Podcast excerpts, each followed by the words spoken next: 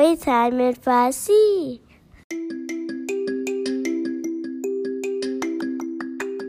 به پادکست Story Time in فارسی خوش آمدید.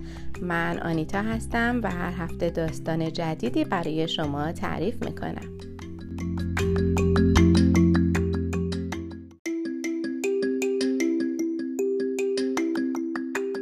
سلام. قبل از شروع داستان امروز دوست دارم بگم که اگه داستان گفتن و داستان خوندن رو دوست دارید خوشحال میشم که داستانتون رو بشنوم و با صدای خودتون برای شنونده های عزیزمون پخش کنم. پس اگه تمایل به همکاری دارید هم می‌تونید برام voice message بذارید هم از طریق ایمیل باهام تماس بگیرید. تا یا به صورت مهمان شما رو در پادکست داشته باشم یا ازتون بخوام که داستانتون رو برام ضبط کنید و بفرستید. ایمیل برنامه ما storytimeinfarsi at gmail.com هستش که در description برنامه هم نوشته شده. پس بریم سراغ داستان این هفته.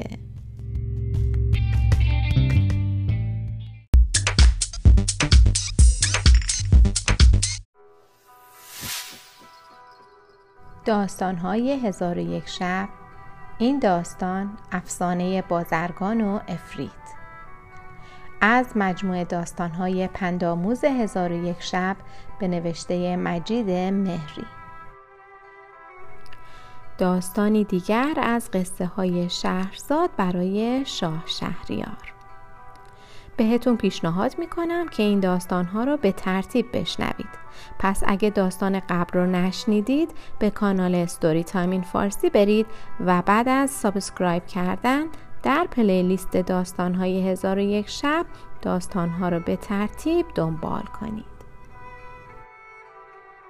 بله شهرزاد قصه گوی ما یک افسانه جدید به ذهنش اومده بود که اونها رو می‌خواست از امشب برای شاه شهریار تعریف بکنه. اولین قسمت اون افسانه بازرگان و افریت بود.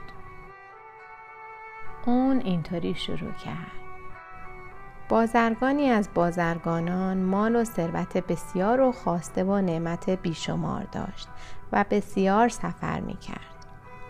روزی سوار بر اسب به آهنگ شهری دیگر از خانه بیرون رفت و در راه از گرما به سایه درختی پناه برد. خورجینش را درآورد و از آن پاره نان و خرما بیرون آورد و خورد و هسته های خرما را به دور انداخت. ناگهان افریدی تناور و درشت پیکر با شمشیری کشیده در برابرش نمودار شد و نزدیک آمد.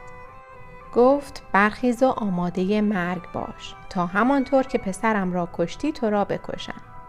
بازرگان گفت چگونه ممکن است که من پسرت را کشته باشم؟ افرید پاسخ داد موقعی که خرما خوردی و هستهاش را دور انداختی هسته ای به سینه پسرم خورد و او را کشت. و اکنون به خونخواهی پسرم تو را خواهم کشت. بازرگان بیچاره هرچه التماس و درخواست کرد به خرج دیو سیاه دل نرفت و نرفت و گفت باید تو را بکشم. تو پاره جگرم را کشتی. بازرگان گفت ای دیو حالا که مرا می‌کشی تنها خواهش مرا بپذیر. من دارایی بسیار و انتکی بدهی دارم. بگذار بدهی هایم را بپردازم و مال و اموالم را به فرزندانم بدهم و با آنها خداحافظی کنم. و سال بعد در همین روز و همین ساعت وزیر همین درخت برمیگردم و آن وقت این سر من و این هم شمشیر تو. هر چه خواهی بکن. افرید قول و پیمان گرفت و او را سوگند داد و بازرگان به شهر و خانواده خود بازگشت و ماجرا را برای خانواده باز گفت آه و افغان از خانوادهش برخاست. بدهیهایش را پرداخت و داراییش را تقسیم کرد و سر سال و سر همان ساعت زیر همان درخت برگشت. بازرگان زیر درخت نشسته بود و بر تنهایی و بیچارگی خود اشک میریخت که ناگهان پیری از راه رسید که زنجیر ماده آهویی را به دست داشت. در حال سلام و احوال پرسی بودند که پیری دیگر آمد که دو سگ سیاه زنجیر شده داشت و رسیده و نرسیده پیر سوم آمد که بر قاطری سوار بود پیرها یک به یک از بازرگان پرسیدند اینجا مکان دیوان و پریان است تک و تنها و گریان در اینجا چه می کنی؟ بازرگان داستان زندگیش را مو به مو برایشان باز گفت. پیرها گفتند به خدا تا پایان ماجرا را نبینیم از اینجا نمی رویم و خدا را چه دیدی؟ شاید بتوانیم تو را نجات بدهیم.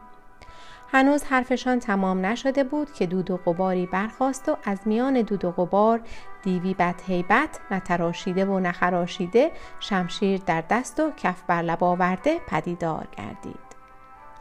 افرید بازرگان را گرفت و خواست سر از تنش جدا کند که بازرگانان گریه را سر داد و پیرها نیز از زاری او به گریه افتادند و از دیو خواهش کردند بازرگان را ببخشد اما سودی نداشت. پس پیر اول که آهویی بسته به زنجیر با خود داشت پیش آمد و گفت ای پادشاه دیوان و ای تاج سر افریتان اجازه بده داستان خودم و این ماده آهو را برایت بگویم. اگر به نظرت جالب آمد یک سوم از خون بازرگان را ببخش. افرید گفت باشد. اگر داستانی که برایم می‌گویی شنیدنی باشد و خوشم بیاید یک سوم خون او را به تو میبخشم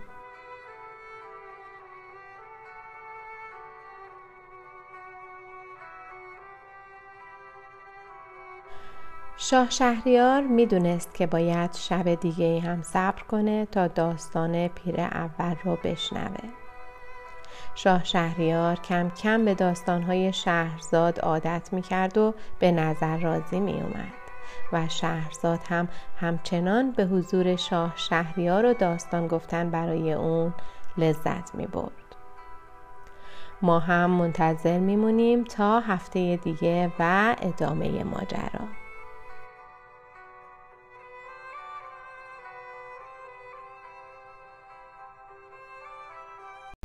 مرسی که با من و داستان این هفته همراه شدید. اگه دوست دارید داستانهای ما رو به صورت تصویری هم ببینید سری به کانال Story Time in Farsi در یوتیوب بزنید. همونطور که اول برنامهم گفتم دوست دارم داستانهای شما رو بشنوم و با هم برای شنونده های عزیزمون اجرا کنیم.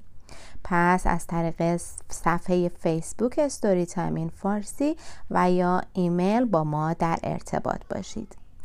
ایمیل برنامه storytimeinfarsi هست که در توضیحات هم نوشته شده. تا روز دیگر و داستانی دیگر بدرود.